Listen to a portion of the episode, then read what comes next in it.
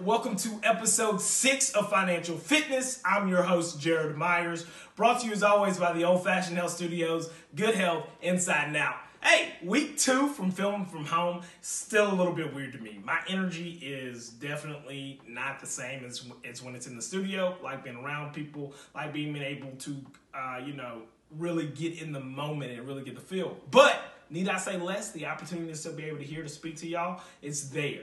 Hey, moving on and diving on into our next topic. Hey, this financial impact crisis right here has impacted us greatly.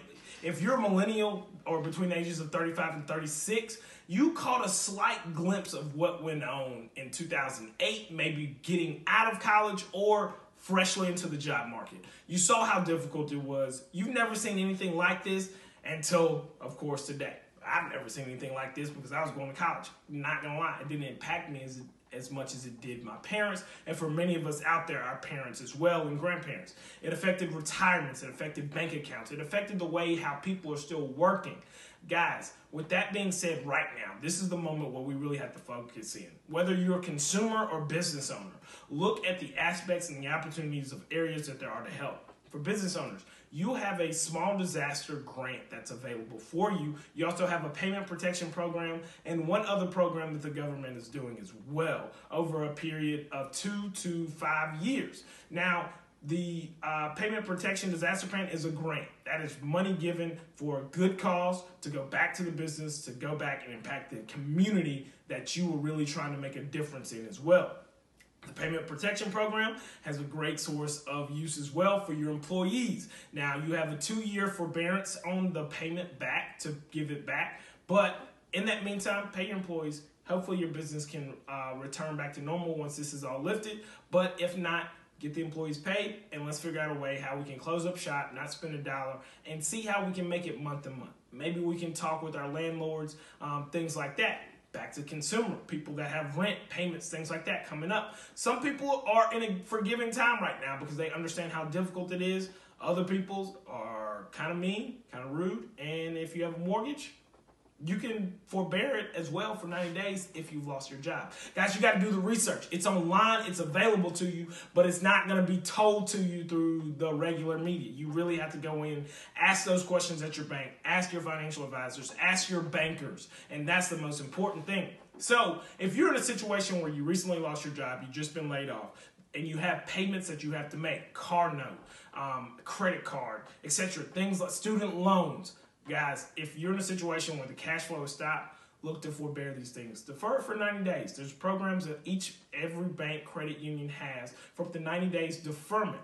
In that meantime, look to apply for the stimulus package.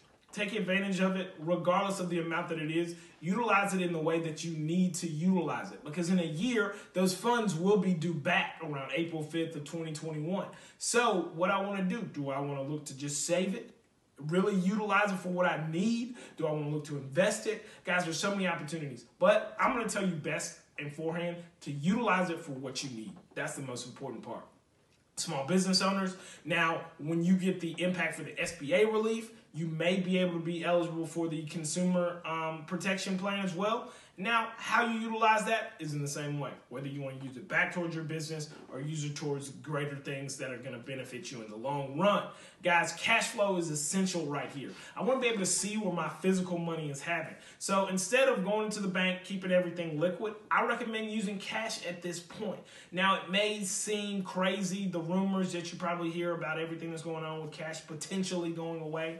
As for now, that's not the case. And being able to physically see each dollar go out rather than see it go away electronically is really going to make an impact on your means when you're grocery shopping, when you're uh, paying bills, when you're doing the things that are normal and usually affordable. You want to see where it's going. Now, if you still have electronic payments and things like that set up, use your cash to deposit into the accounts to make it happen. Hey, in this moment right now, as I will continue to say, what's important is cash flow, seeing where every dollar is going or being spent. It's important to pay attention because when we come out of this in the next few weeks, few months, however long the process has, I don't want people to be too far behind. Now, there are causes and cases where it may happen, but if you really stick to your budget, plan in because now you don't get to do some of the same things you're doing. Those of us working from home, we used to go out to dinner once or twice a week, maybe three times. Now we have to really cook at home. How are we making those meals last? Are we meal prepping? Are we being able to keep the things that are solid and yet very important to us at a minimal because we want to see where each dollar goes and how it expands? Because in 30 years, if something like this happens again, no, we're never prepared, but to be able to have the cash flow, to be able to have the experience, and to be able to know what to do in a crisis like this, besides buy cleaning supplies and a bunch of paper towels and tissue paper, whatever, none of my business. Regardless of the situation, guys, hone in on that budget Watch your cash flow. Watch the aspect of you continue be able to build. If you still feel like you can invest during this time, that is great. I still see areas and pockets where I can maneuver, but I also want the liquidity. I want to be able to gain access to any cash at any bank account that I have. My 401k, for many of us, it's taking a beating. Relax. It's going to recover over time. And just like your investments will over time. But be as the market comes back and gets back on track, Maybe the younger of us, some of us want to be a little bit more aggressive, maybe conservative, maybe moderate. It all depends. But regardless of the impact, watch your cash flow needs, create the budget that you've done, minimize it, shrink it. There's things that you don't get to do as much as you were doing earlier this year or last year. You don't get to go as many vacations. Save that money. And I can't emphasize it enough. Save that money utilize it for next year, utilize it for liquidity, utilize it for the aspect of what's going to be the next best thing to happen for you in this time frame. Cash is king, and here at the Old Fashioned Network, staying healthy is king. Stay away. Say social distancing is real. Please, you.